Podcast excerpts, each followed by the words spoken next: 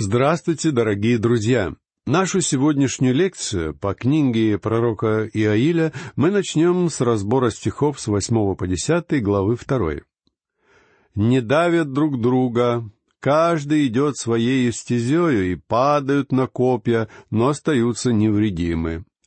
Бегают по городу, поднимаются на стены, влезают на дома, входят в окна, как вор». Перед ними потрясется земля, поколеблется небо, солнце и луна помрачатся, и звезды потеряют свой свет. Дело здесь вовсе не в том, что Иоиль преувеличивает масштабы реального нашествия саранчи. Пророки изрекали Слово Божье так, как его им даровал Бог. Они ничего не преувеличивали — Речь здесь идет о том же самом, о чем Иоанн говорит в книге Откровения. В следующем одиннадцатом стихе мы читаем «И Господь даст глаз свой пред воинством своим, ибо весьма многочисленно полчище его и могуществен исполнитель слова его, ибо велик день Господень и весьма страшен, и кто выдержит его?» Здесь Иоиль упоминает о Дне Господнем уже в третий раз. О том же самом Иисус в Евангелии от Матфея, главе 24, в стихе 22 сказал, «И если бы не сократились те дни, то не спаслась бы никакая плоть». Иоиль же вопрошает, «Кто выдержит его?» Ответ мы находим в Откровении. В седьмой главе Иоанн говорит, что Бог — усмирит силы природы, запретив ветром дуть до тех пор, пока две большие группы возрожденных не будут запечатлены и не обретут безопасности.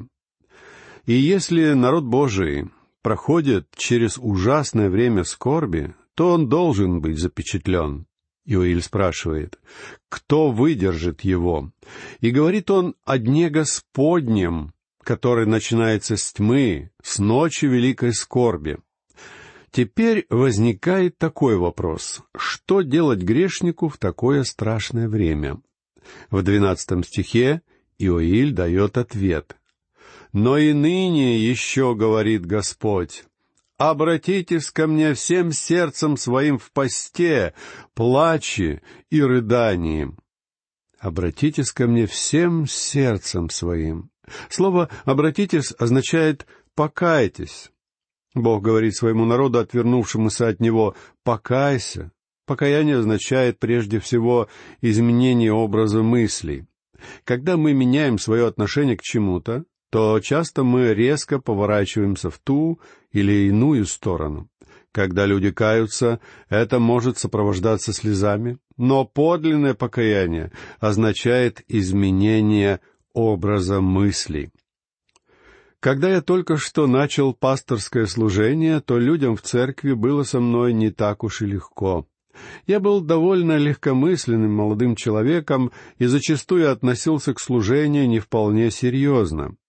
Человек, который помог мне найти служение, тоже был в этой церкви. Он помог мне получить кредит, потому что я был молод, и у меня совсем не было денег. Он также помог мне найти дополнительную работу — он относился ко мне как отец, и я любил его как родного отца. И вот однажды я пошел к нему, чтобы поговорить об одной своей идее. Он сразу же сказал, что совершенно не согласен со мной. И говорил он совершенно определенно, безо всяких обиняков. Меня это очень разозлило. Я развернулся и ушел. Когда я оказался на улице, я вдруг подумал, это неправильно, ведь я стольким ему обязан. Поэтому я снова развернулся и пошел обратно. Почему я вернулся? В моем сердце я почувствовал, что так было нужно. Когда я снова вошел к тому человеку, я увидел слезы на его глазах. Кстати, когда у нас с женой был медовый месяц, он сказал ей, я не знаю, насколько вы вспыльчивы, но Вернон ужасно быстро выходит из себя. Поэтому, пожалуйста, не начинайте сердиться одновременно. Моя жена последовала этому совету, и это одна из причин, по которой я так люблю ее. Но в тот день, когда я рассердился, а потом вернулся назад, я раскаялся в том, что сделал, и это выразилось в том, что я развернулся в самом буквальном смысле. Поэтому, когда Бог говорит «обратитесь ко мне всем сердцем своим», Он имеет в виду необходимость покаяния, которое во вторую очередь проявляется в посте, плаче и рыдании. К сожалению, многие люди считают, что если они выйдут к алтарю и прольют достаточно слез, то они обращены. Когда я был еще мальчиком, я именно так и поступил, но понял, что это ничего не означает. В тринадцатом стихе второй главы книги Иоиля читаем «Раздирайте сердца ваши, а не одежды ваши, и обратитесь к Господу Богу вашему, ибо Он благ и милосерд, долготерпелив и многомилостив, и сожалеет о бедствии». Здесь мы видим, что речь идет о глубоком переживании, а не просто о каком-то внешнем жесте. Ведь закон Моисея запрещал священникам раздирать свою одежду. Покаяние не выражается в фанатичных поступках. Раздираться должно сердце, а не одежда. «Обратитесь к Господу Богу вашему». Друзья мои, эти слова призывают всех нас к покаянию. Затем пророк говорит о причинах, по которым людям нужно обратиться к Господу. «Ибо Он благ и милосерд, долготерпелив и многомилостив, и сожалеет о бедствии». В комментарии на исход и книгу Ионы я более подробно говорю о том, что означает сожаление Бога. Когда Израиль пребывал в Египте, казалось, что Бог передумал. Он посылал на Египет одну язву за другой, давая фараону возможность покаяться и обратиться к нему, но тот не делал этого. Также и во времена Ионы Бог послал пророка в Ниневию, чтобы тот проповедовал его жителям о том, что Бог разрушит их город. Однако ниневитяне покаялись и обратились к нему — Поэтому Бог не разрушил город. Создавалось такое впечатление, что Бог изменил свое мнение, ведь Он хотел разрушить город, но потом передумал. Но Бог неизменен, Он всегда милосерд, Он всегда благ, Он всегда многомилостив. Друзья мои, вы всегда можете положиться на Бога. Он никогда не меняется. Но когда грешник кается, Бог действительно говорит, «Ты пребывал под моим осуждением, но теперь, когда ты обратился ко мне, я не совершу над тобой осуждение». Бог всегда милостив, Он всегда готов к прощению. Читаем дальше стих четырнадцатый. Кто знает, не сжалится ли Он и не оставит ли благословения, хлебного приношения и возлияния Господу Богу вашему. Это означает, Бог снова благословит вас в поле и на винограднике, и вы снова сможете совершать хлебное приношение и возлияние. Здесь мы читаем о возлиянии, но в книге Левит мы не находим указаний о нем. Возлияние совершалось на прочие приношения и стала их составной частью. Когда возлияние совершалось на горячие угли, оно поднималось к небу в виде пара. Мы помним, как апостол Павел говорил о том, что он желает, чтобы вся его жизнь была такой, как возлияние на жертву Христа. Следующий, пятнадцатый стих гласит, «Вострубите трубою на Сионе, назначьте пост, и объявите торжественное собрание». Когда мы разбирали начало второй главы, мы узнали, что звук трубы мог означать сигнал к собранию или сигнал тревоги. В первом стихе это был именно сигнал тревоги, но здесь, в стихе пятнадцатом, речь идет о сигнале к собранию. Люди должны были сойти все вместе, чтобы услышать то, о чем говорит Бог, и покаяться. Он благ, Он милосерд, и Он готов принять их. Назначьте пост и объявите торжественное собрание. Как мы уже говорили, в законе Моисея Бог установил для своего народа лишь праздничные дни. Людям следовало приходить к Богу с радостью. Но теперь, когда они отпали от Бога и отвратились от Него, им следовало поститься и сойтись пред Ним на торжественное собрание. Друзья мои, единственный путь к Богу заключается в том, чтобы прийти к Нему как к грешнику, с желанием отвратиться от своих грехов. Если вы прежде отвратились от Бога, а теперь желаете обратиться к Богу, все, что вам нужно, это взывать к Нему о прощении грехов, и Он спасет вас. Веруй в Господа Иисуса Христа и спасешься. Вот все, что нам нужно. Вам не нужно быть членом церкви, участвовать в церемониях или что-то обещать Богу. Вы просто должны обратиться к Христу за Его милосердием. Интересно, что слово, которое означает проповедь, евангелизацию или провозглашение Евангелия, это слово, которое переводится как «трубить». Трубный глаз Нового Завета — это евангельская весть, которую мы должны принести всему миру. «Вострубите трубою на Сионе». Здесь трубный глаз — это сигнал к торжественному собранию. Когда люди отвечают на призыв выйти к алтарю и проходят вперед, то это выглядит очень торжественно. Они свидетельствуют о том, что они оставляют грех и обращаются к Богу. Это серьезный момент, и к нему нельзя относиться легкомысленно. Но я еще раз подчеркиваю, что покаяние состоит не в том, чтобы выйти к алтарю. Однажды, когда я проповедовал в одной церкви, вперед вышла молодая пара.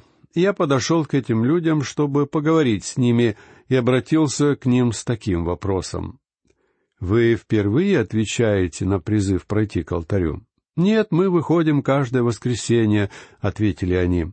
«Но зачем же вы выходите вперед?» «Потому что мы хотим обрести то, что Бог приготовил для нас. Вы считаете, что получите то, что желаете, просто выходя к алтарю?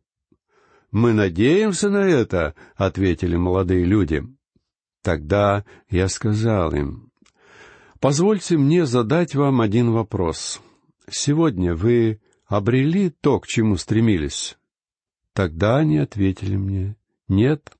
На это я сказал им, тогда на вашем месте я бы очень огорчился.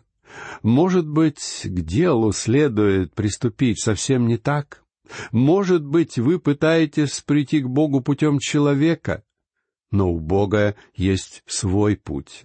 Бог желает быть к вам благим и милосердным. Он хочет спасти вас, но прийти к Нему следует только Его путем. Никто не приходит к Небесному Отцу иначе, чем через Господа Иисуса Христа.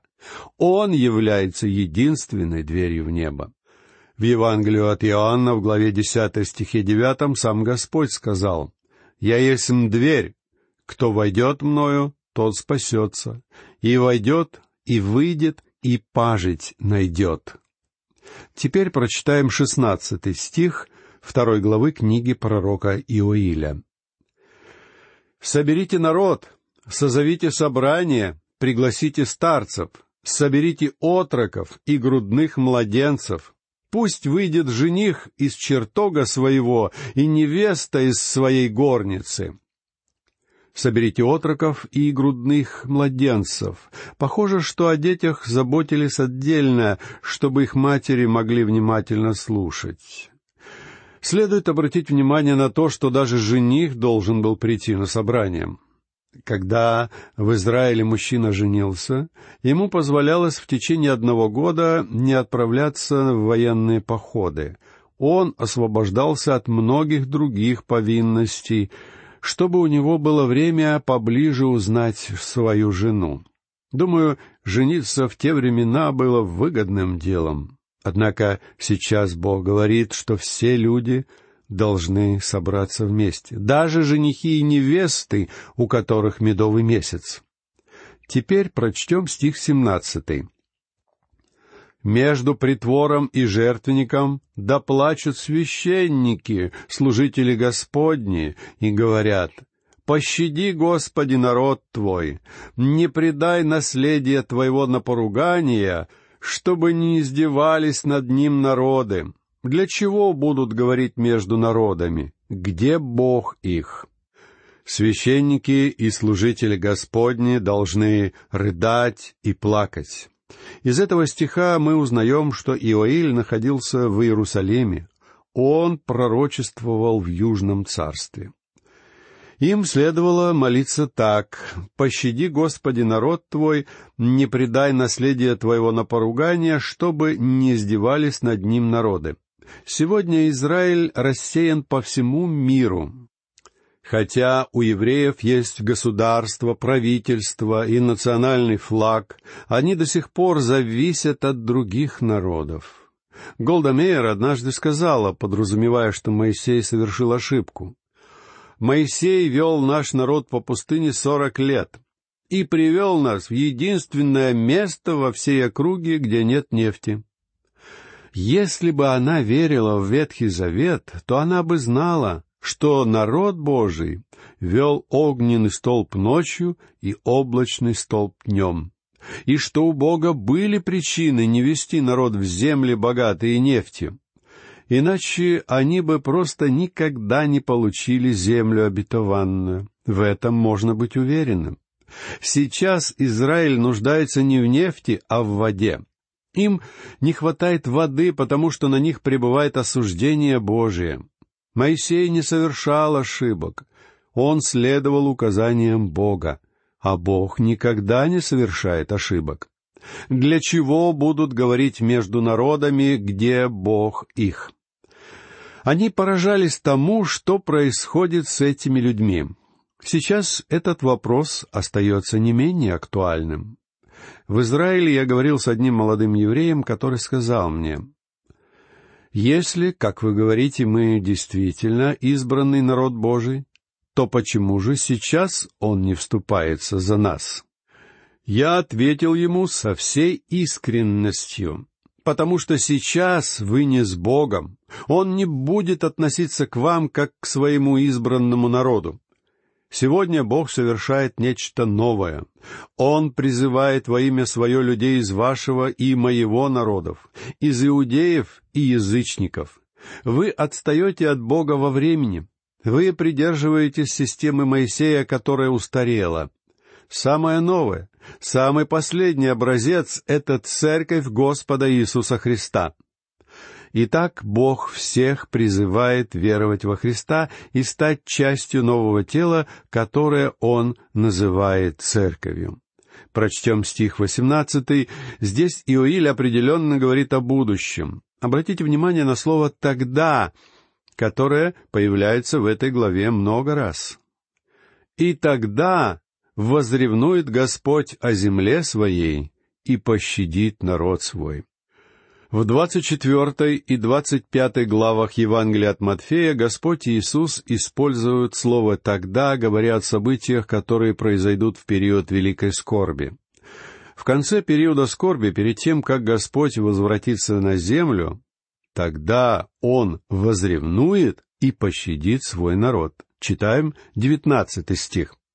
И ответит Господь и скажет народу своему, «Вот я пошлю вам хлеб и вино и елей, и будете насыщаться ими, и более не отдам вас на поругание народам». Тогда Господь дарует им хлеб, вино и елей, и они больше не будут в поругании у язычников. Даже самые радикально настроенные толкователи Библии не скажут, что это пророчество исполняется в наши дни. Большая часть евреев не живет в своей земле. В Нью-Йорке евреев живет больше, чем в Израиле. Их много также и в России, но пока это пророчество не исполняется. Оно исполнится в будущем. Это определенно произойдет в период, который мы называем Днем Господним, и который начнется с темноты продлится весь миллениум, во время которого на земле произойдет отпадение людей от Бога, вплоть до начала вечного царства. С этого места в книге Иоиля речь все время будет идти об этом периоде. Читаем двадцатый стих. «И пришедшего от севера удалю от вас, и изгоню в землю безводную и пустую, переднее полчище его в море восточное, а заднее в море западное, и пойдет от него зловоние, и поднимется от него смрад, так как он много наделал зла. И пришедшего от севера удалю от вас. Речь здесь явно идет не о саранче, а об армии, которая появится с севера. Возможно, эти слова исполнились, когда Ассирия завоевала Северное царство, но при этом Бог чудесным образом спас царство Южное. Иудея попала в плен лишь столетием позже, но к вавилонянам, а не к ассирийцам. Однако тот факт, что Бог избавит землю от армии, приходящей с севера, еще будет иметь место в будущем. Более подробно об этом говорится в книге пророка Иезекииля в главах 38 и 39. Описание, приведенное здесь, повествует об Армагеддоне, Переднее полчище его в море восточное, а заднее в море западное, и пойдет от него зловоние, и поднимется от него смрад, так как он много наделал зла. Средиземное море находится с одной стороны, а Галилейское озеро с другой стороны долины Ездрелон, в которой произойдет битва Армагеддон. В книге Иезекииля мы видели, что в битву вмешивается Бог. Он уничтожит врага, пришедшего с севера, и Он сделает это ради славы имени Своего.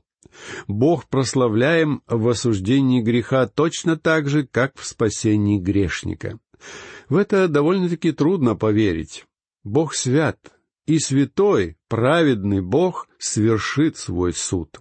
Об этом говорят все пророки. В Слове Божьем о суде говорится очень много. Мы уже видели, что Бог благ, милосерд и долготерпелив. Осуждение — это чуждое для Бога дело, поэтому Он каждый день простирает к нам руки и молит нас прийти к Нему. Но когда люди отказываются прийти к Нему, Он должен свершить над ними суд по своей праведности и святости. Друзья мои, как часто сегодня говорят «любовь Божия», а подразумевают «свобода грешить». Мы всегда должны помнить о святости Божьей, требующей наказания греха. Нам всем следует поразмышлять об этом за время, которое пройдет до нашей следующей лекции. А пока все. На сегодня я прощаюсь с вами. Всего вам доброго.